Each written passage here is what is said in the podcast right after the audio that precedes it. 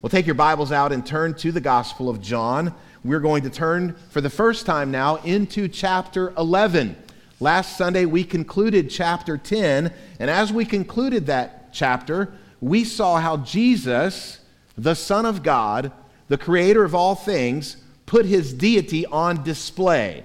And he put his deity on display not only for his disciples, but for the jealous Jews who had encircled him, trying to stone him and arrest him, he put it on display really in two ways. He displayed his deity through his words and through his works. Well, as we come to this passage today, I've entitled today's sermon not Deity on Display, but Deity on Delay. And I think you'll see as we look at this passage exactly why I landed on that title. If there's one thing we all have in common as citizens of 2023, it is we struggle with being delayed. Would you agree with that? If you have a flight that you've got to catch at Chattanooga's Metropolitan Airport, and if for some reason the plane, because of mechanical reasons, or when uh, Daryl and I went to Africa, we couldn't go to Africa because one of the pilots didn't show up.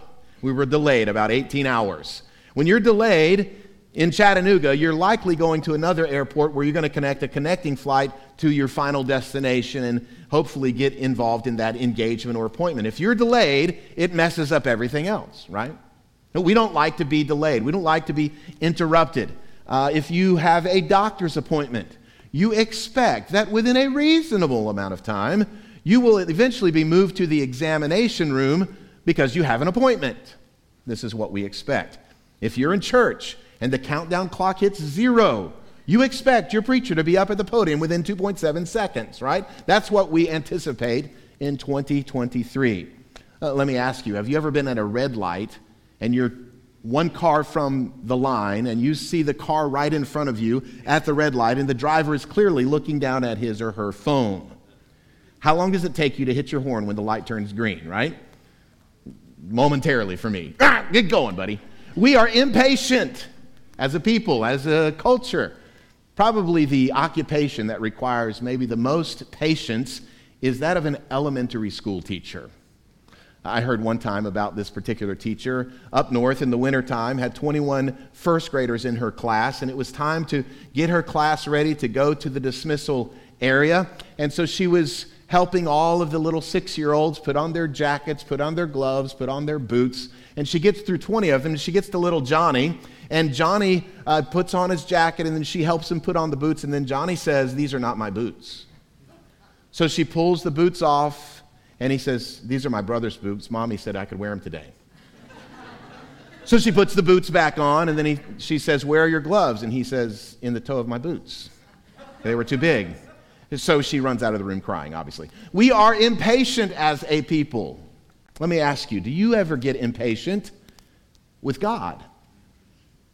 that God doesn't move or God doesn't act or God doesn't intervene in the way you expect. And you sense and you experience, in your perspective, deity on delay. What are you waiting for, Lord? Uh, Jesus' close friends, very intimate relationships of friendship and love with Mary and Martha and Lazarus, they experience here at the beginning of chapter 11 deity on delay. Let's see how it happens. We'll read the first 16 verses of John chapter 11. This is the inspired word of God. Now, a certain man was ill, Lazarus of Bethany, the village of Mary and her sister Martha. It was Mary who anointed the Lord with ointment and wiped his feet with her hair, whose brother Lazarus was ill.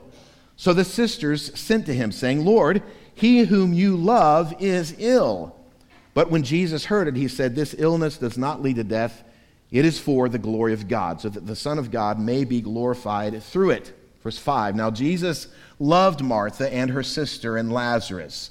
So when he heard that Lazarus was ill, he stayed two days longer in the place where he was. Then after this, he said to the disciples, Let us go to Judea again. The disciples said to him, Rabbi, the Jews were just now seeking to stone you, and are you going there again? Jesus answered, Are there not 12 hours in the day? If anyone walks in the day, he does not stumble because he sees the light of this world. But if anyone walks in the night, he stumbles because the light is not in him. Verse 11 After saying these things, he said to them, Our friend Lazarus has fallen asleep, but I go to awaken him. The disciples said to him, Lord, if he's fallen asleep, he will recover. Now, Jesus had spoken of his death, but they thought that he meant taking rest and sleep. Then Jesus told them plainly, Lazarus has died. And for your sake, I am glad that I was not there, so that you may believe. But let us go to him. So Thomas, called the twin, said to his fellow disciples, Let us also go, that we may die with him. Now, there's a couple of geographic and personality markers and points I want to clarify before I begin to break down the text. First of all, geographically, it says that the town they were in is this village of Mary, Martha, and Lazarus, the village of Bethany. And you see on the map there, it's about two miles from the capital city of Jerusalem, where all that turmoil went down at the end of the previous chapter. So he's just two miles away from Jerusalem. That's where their home is. But that's not where he is at the moment. He's up beyond the Jordan where John the Baptist was baptizing. That's what we saw again at the end of the last chapter. John also says this is a Mary, Martha, and Lazarus. Well, we've heard of many Marys if you've read the Bible. This is not Mary, the mother of Jesus, and this is not even Mary Magdalene. This is Mary, who is the sister of Martha and also of Lazarus, who's ill and then died. And John even says this is the Mary who anointed Jesus' feet and wiped his feet with her hair. Now, we don't find out about this account from John until the next chapter, though it is recorded in the Gospel of Luke. And so, what that means for us is that this gospel account, written primarily to believing Christians, John gives this personality point. Hey, the Mary, by the way, is the one you've heard about, the one that's a clear story and account within our circles. It's the Mary that anointed Jesus and wiped his feet with her hair. So, so I wanted to clarify those two things before we dive into the text. Now, I want us to begin our consideration of Jesus' delay here, deity on delay, by asking you this question. Look at the next slide. How would your life be different if you were absolutely convinced of these two things? Number one, Jesus loves you, and number two, he knows what he's doing. How would your life, how would your perspective, how would your patience be different if you were absolutely convinced. And when I say absolutely convinced, I mean from the tip of your head to the very tippy tip of your toes. That you know, that you know, that you know, one, Jesus loves you and he knows what he's doing.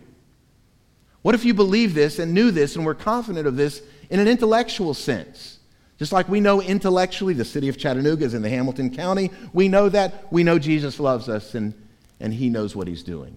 But what if you knew it in an experiential sense? Just like when I know that I know that I know, when I go home today, my dog Murphy will be at the top of the stairs waiting on me. I know that.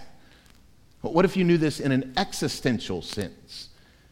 When you got up this morning, you didn't have to wonder if gravity was going to keep your feet on the floor. You know existentially, by your existence, these things will happen. What if you knew that Jesus loves you? And two, he knows what he's doing. Now, I don't assume everyone in here is a Christian. Some of you are not Christian, and you know it. Some of you are not Christian, and you don't know it. But if you are a Christian, if you are a disciple of Jesus, if you are a sheep, and he is your good shepherd, then knowing these things about the shepherd changes everything. Interpreting life through this grid, through this lens, Jesus loves you and he knows what he's doing. It will bring us comfort and confidence when we perceive those seasons that deity is on delay. I want you to imagine Jesus and his disciples are beyond the Jordan, and a breathless messenger shows up. And as he tries to catch his breath, he begins to tell Jesus about Lazarus. Lord, you must come quick to Bethany Lazarus, your friend, your beloved, is sick. He's sick unto death. You must come now. Now, our immediate response to that message from the messenger would be that, well, Jesus is going to stop everything he's doing and he's going to go to Bethany immediately. But that is not what Jesus does. He delays. Two days he delays, and that goes against our expectations. I want you to imagine what's happening in Bethany. Martha is outside the house and she's pacing back and forth. She's looking at the horizon. She can do the math. It takes a day or two to, for the messenger to get to Jesus. It takes a day or two for Jesus to get back. Here it is, day three. Day four, still no Jesus. I want you to imagine Mary is on the inside of the, the house. And there is Lazarus, and he's opening his eyes, and every time he opens his eyes, he's expecting to see the face of his friend, Jesus. Mary is comforting him and trying to relieve his fever with cold, wet cloths. But still, Jesus is a no show. Martha and Mary then, they go into mourning because Lazarus dies. They take his corpse, and like every good Jewish family would do, they would wrap the corpse in strips of cloth and cover it with spices. They would lay his body in a shallow grave and roll the stone in front of it. Jews did not embalm bodies like the Egyptians did to preserve them, and so they bury them quickly upon death. When Jesus finally does get around to showing up, the text tells us that he had been dead for four days. Can you imagine what's going through the mind of these sisters? Where were you? We sent for you. The time came and went when you should have arrived. Have you ever experienced a similar kind of situation? You begged God with tears, please intervene with my child, intervene in this marriage, intervene in this illness, and silence. Nothing. It seems as if heaven is not even listening. And what happens? You begin to ask those why questions. Anybody besides me ask some of those why questions? From this passage, I want us to try to answer some of those why questions and consider reasons for Jesus delaying then and Jesus delaying now. Three things on your outline I want you to see. Number one, we see deity on delay because of the purpose of delay, that being glory. Glory. The purpose of him delaying is glory. That's identified in verse 4 clearly. Jesus says, This illness does not lead to death. It is for the glory of God, so that the Son of God may be glorified through it. I want you to circle that phrase, glory of God. That's the purpose of the delay. That's the reason Jesus stayed an additional two days. The glory of God. And we know God is all about His glory. God is all about His glory. And I don't say that trite phrase uh, flippantly. The glory of God, His fame, His renown, His brilliance is the overarching purpose behind everything God does. His glory is what motivates every providence that enters your life, every happy providence, every painful providence. It is all motivated and purposed because of the glory of God. And I want you to think about it. As soon as Jesus heard the word from the messenger, did Jesus have to go to Bethany to heal Lazarus? No, he did not. Think back into chapter 4 of this book. There is a nobleman's son who is sick. And from many miles away, because of the nobleman's faith, Jesus heals the son. He didn't have to be there, he didn't have to touch him, he didn't have to say a word. He healed him. Jesus did not have to go to Bethany to heal Lazarus, but he chose not to do that because not healing Lazarus would be the pathway to God's greatest glory. Let me say that again.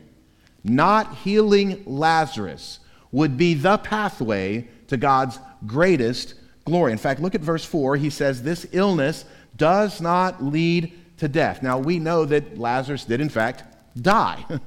so, what does Jesus mean? This illness will not lead to death? Well, he plainly told his disciples, He's dead. You don't understand what I'm saying. The metaphor of sleep, you don't get it. What he means is this does not lead to death in the ultimate final sense. Lazarus would one day die and he would be buried in a grave, but it would not be this day and it would not be this time. This illness would not ultimately lead to death because, spoiler alert, in case you don't know the story, in two Sundays we'll find out Jesus raises him from the dead after four days of death. Of course, the disciples, again, they misinterpret sleep, and Jesus says Lazarus is asleep. They said, What? Well, Lord, if he's asleep, that's a good thing. Uh, the best kind of thing for these types of illness, just get lots of rest. So Lazarus is resting. Excellent. Just let him sleep. He's taking a long nap. He'll eventually recover. He'll come out of the illness. And Jesus says plainly, He's dead, fellas. He's gone. And Jesus delays two more days even after that. Why? Because then there would be no question that the power of Jesus has resurrected four day dead Lazarus. Uh, there was a superstition among some within Judaism in the first century that when someone died, their soul hovered above their body for three days. So Lazarus has been dead for four days. There's no chance his soul reanimated his body apart from the word of Jesus. And as the King James Version translates it later in this chapter, surely, Lord, he stinketh. I think that's one of the best King James translations there are. He's been dead for four days. There is an odor. But Jesus does all this so that the glory of God would occur. And look at the end of this phrase, this verse, so that the Son of God may be glorified through it. This is what we considered last week, towards the end of chapter 10, verse 30. He says, I and the Father are one. They are united in essence, in purpose, in identity. We are one. If you see me, you see the Father, he says in John 14. And here he says, this glory that's going to occur, it's a glory to God and it's a glory for the Son. I wonder, do you think about what will bring God the greatest glory in your times of difficulty or hardship? Regularly, you send me text messages or Facebook messages or phone calls or emails asking me to pray for you. And I can tell you honestly, as soon as I get that message, I pray for you immediately, unless I'm right in the middle of doing something. And I'll pray for your health. I'll pray for your surgery. I'll pray for your loved one. I'll pray for your relationship. But you need to know, I almost always conclude my prayers for you with these words but God, you do in their life whatever is going to bring you the most glory. So if you don't want me to pray that prayer, don't ask me to pray for you. Because that's what I'm praying for you. And bringing God the most glory may not mean healing. Bringing God the most glory may not mean restoration of the relationship. God is glorified in a myriad of ways that we don't understand. In fact, look at this next slide. Sometimes the path of our pain is the path to God's greatest glory. This is the purpose behind all that God does His glory. The glory of God and that of His Son, Jesus. But secondly, I want us to see from this account the product of delay. What is the product? Growth. Growth. Look again at verse 14 and 15. Then Jesus told them plainly, Lazarus has died. And for your sake, I am glad. Chairo, it's typically translated to rejoice greatly. Rarely do we see Jesus rejoicing in the New Testament, but here he's rejoicing that Lazarus has died. For your sake, I rejoice. I am exceedingly glad that I was not there. Why? So that you may believe. I want you to circle that phrase, that you may believe. Jesus was saying, one reason I am delaying, one reason I'm not going whenever people expect me to go or function when people may be anticipating me to go is because there will be a product from this delay. There will be something produced in us through this painful providence. What is it? It is growth. He's trying to teach us something. He's trying to grow our faith so that you may believe. He's also trying to teach us that he has the power over death. And if Jesus has the power over, death, and friend, he has the power over absolutely everything and anything. Now, the disciples here, they are absolutely dumbfounded that Jesus would even consider going back to Jerusalem. Um, Lord, do you not remember what happened last time we were there, close to Jerusalem? There were these jealous Jews gathered around you, this mob violence. They had stones in their hands. They wanted to kill you. What are you thinking? Wanting to go back to Jerusalem. But Jesus knows returning to Jerusalem, even at the risk of his own life, will produce in them this faith, this belief, this trust. In verse 42, we'll consider in a couple weeks, he reveals that this all went down the way it went down, quote, so that they may believe that you sent me. This whole episode is intended by the Lord to engender in them this product of faith, that their faith would grow. I've mentioned through our study in the Gospel of John that there are seven sign miracles. This is the seventh here in chapter 11. There is another miracle, and it's called the resurrection of Jesus from the dead. But the, these are the seven sign miracles that display Jesus' nature and his character. It's interesting that these seven sign miracles are kind of bookended by the two, the first one and the seventh one, that are somewhat similar in scope. If you'll remember the first miracle, it was in chapter 2. It was whenever Jesus turned the water into wine. Remember what was happening there?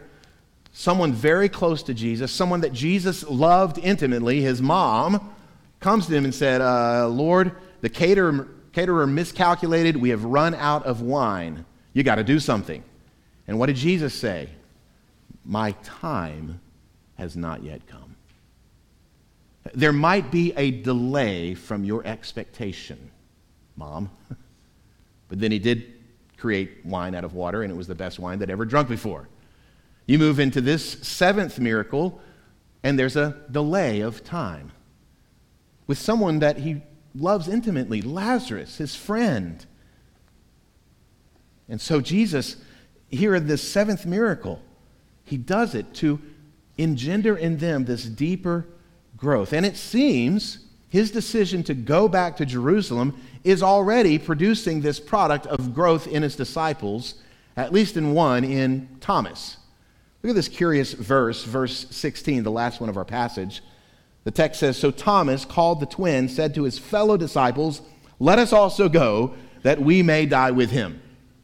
Now, Thomas in church history sometimes gets a bad rap, doesn't he? Why? Because in chapter 20 of John, after Jesus has been resurrected from the dead, the women have seen Jesus alive, the disciples have seen Jesus alive. They tell Thomas, and what does Thomas say? Oh, Unless I see those scars where the spikes impaled him to the cross, unless I can put my hand in that gaping wound at his side, I'll never believe. Now, the Bible doesn't call him this, but history has called him what? Doubting Thomas.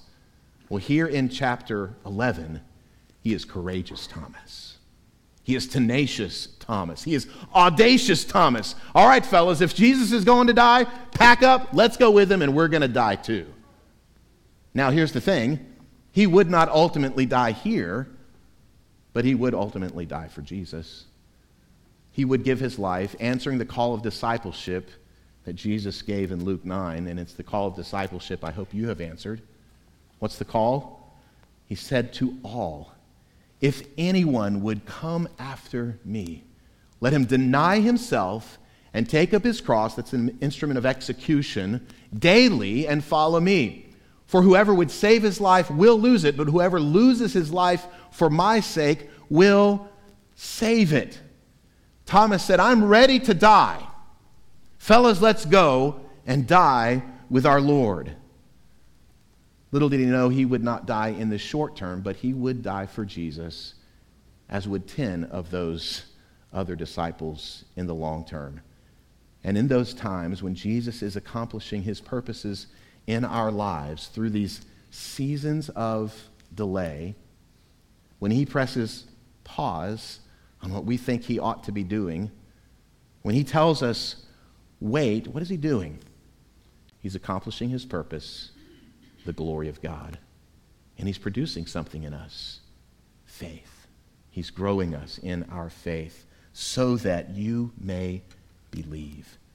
that, that leads to the third and final truth I want us to consider about deity on delay, and that is number three the persuasion of delay. You're good. You're good. He loves you. What was it that persuaded Jesus to delay going to Bethany? What was it that persuaded him to wait to respond to those close friends that he loved? The motivating factor may be surprising to us.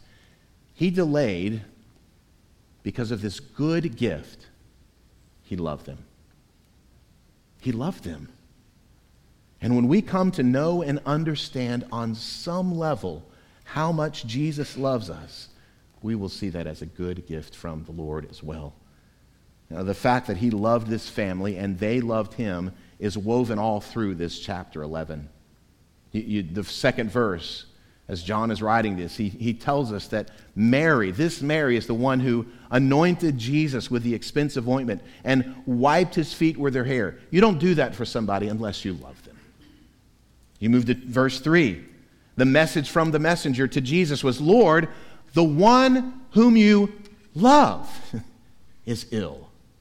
There is an intimacy of love and deep affection between Jesus and this first family of Bethany. When we consider the love they share with each other, it's not at all surprising that Mary and Martha would send a message knowing Jesus' love. You know, sometimes the smallest word can make the biggest difference. Sometimes the smallest word in our Bible can make the biggest difference. I hope you have your Bible open or look on the screen. I want to point out this one small word at the beginning of verse 6, the word so. So. It's the Greek word oun, and it means so. It's most often actually translated in our New Testament as therefore.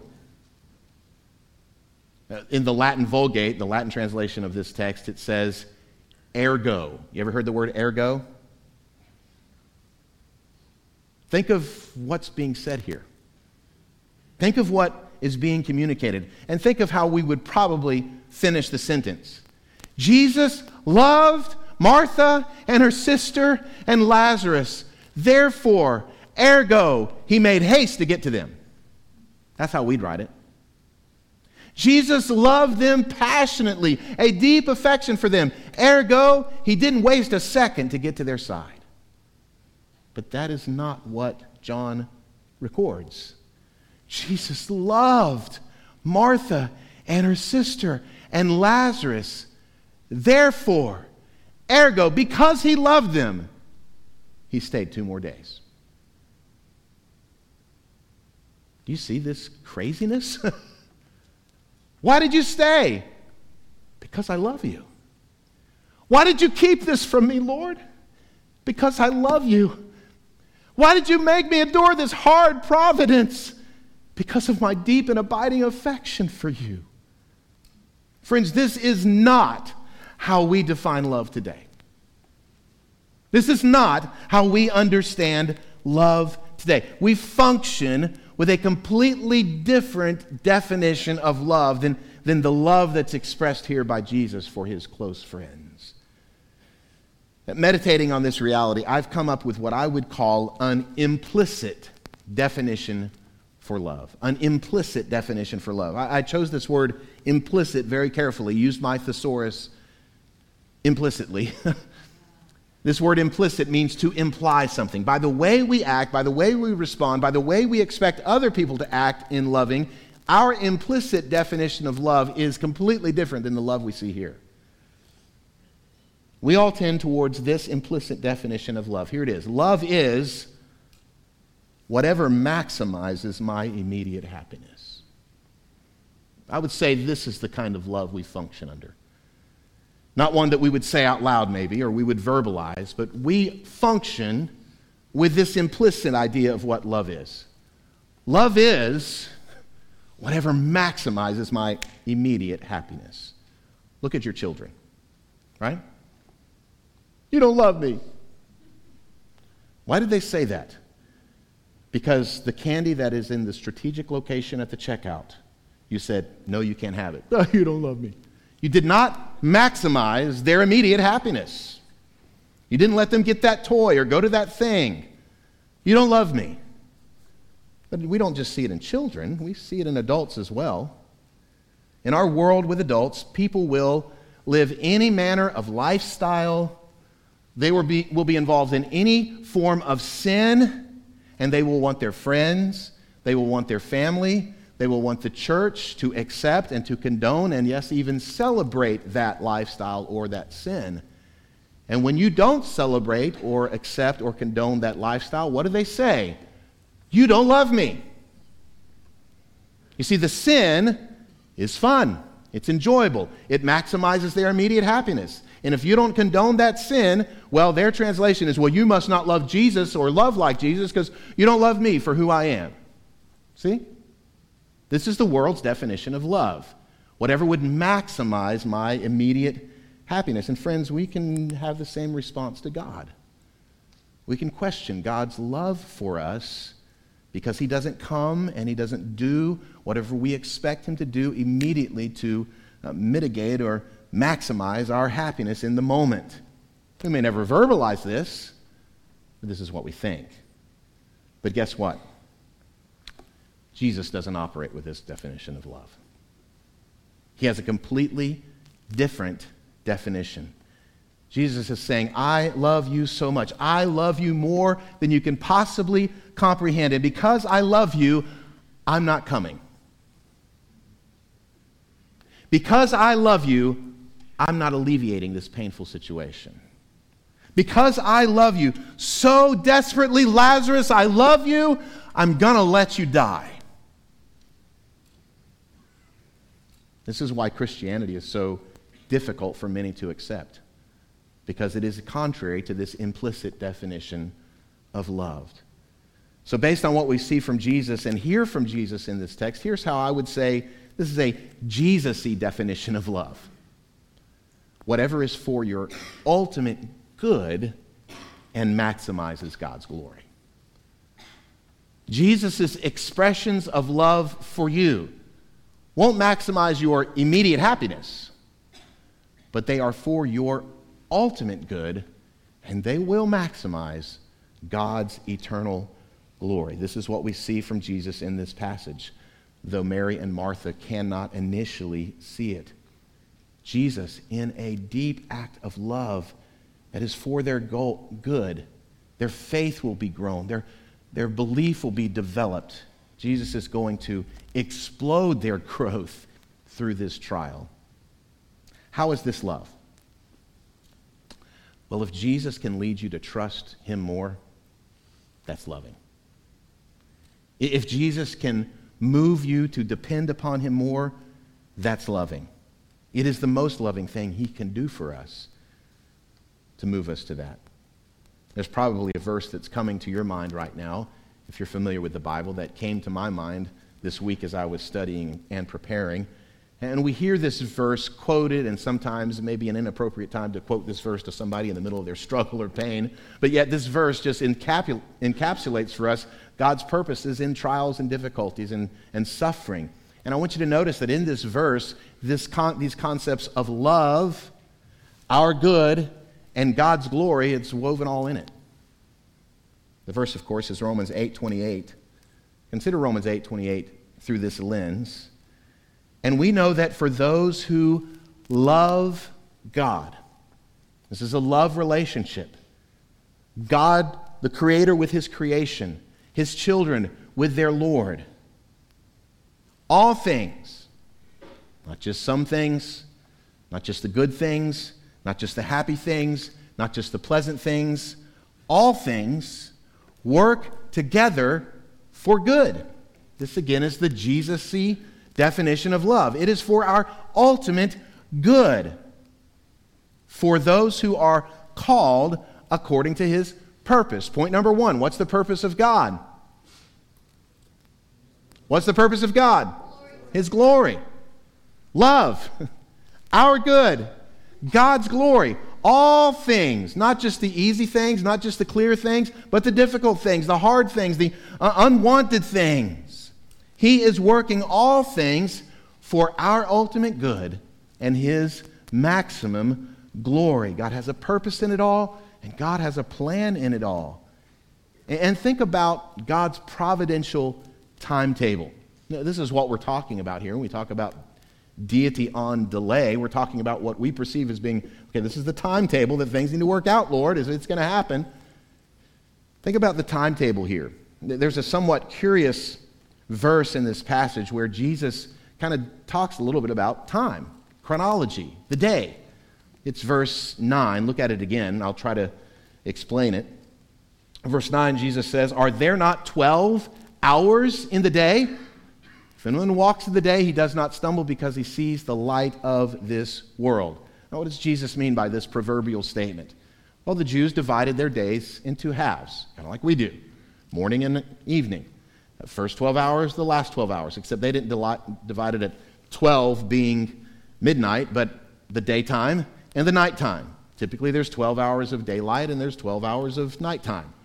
And so, what Jesus is saying here is that in the 12 hours of the day, that's when things get done.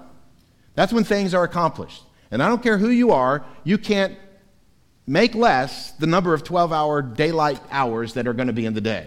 And what is Jesus saying here? I think in part what he's saying is, guys, let's go to Judea. They're not going to cut my life short. They're not going to cut life my work. They're not going to cut short my ministry before the 12 hours are up.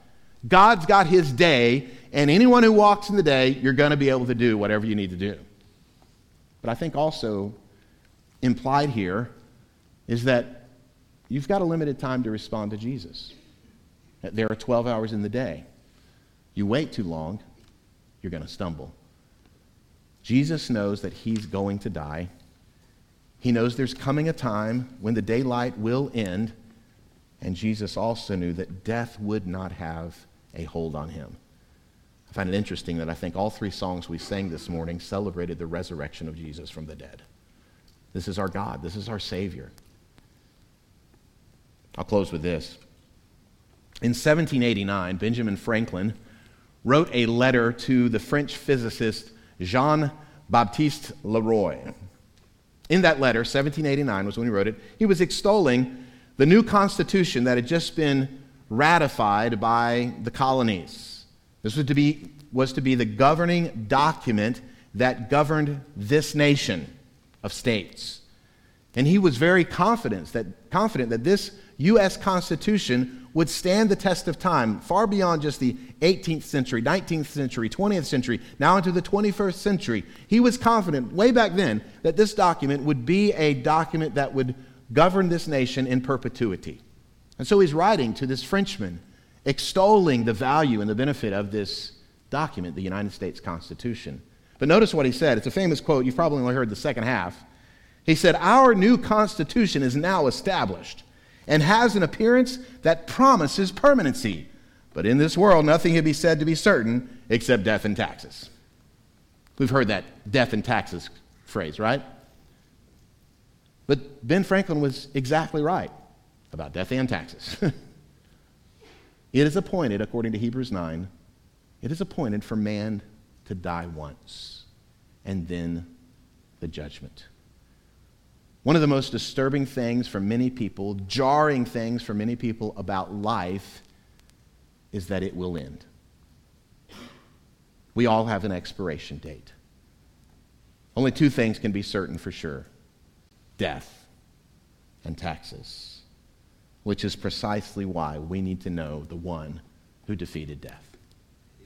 Which is precisely why we need to know the one who has conquered the grave, which is precisely why we need to know the one who says to Martha in the very next chapter, I am the resurrection and the life. We'll see that next week, not the next chapter, the next passage.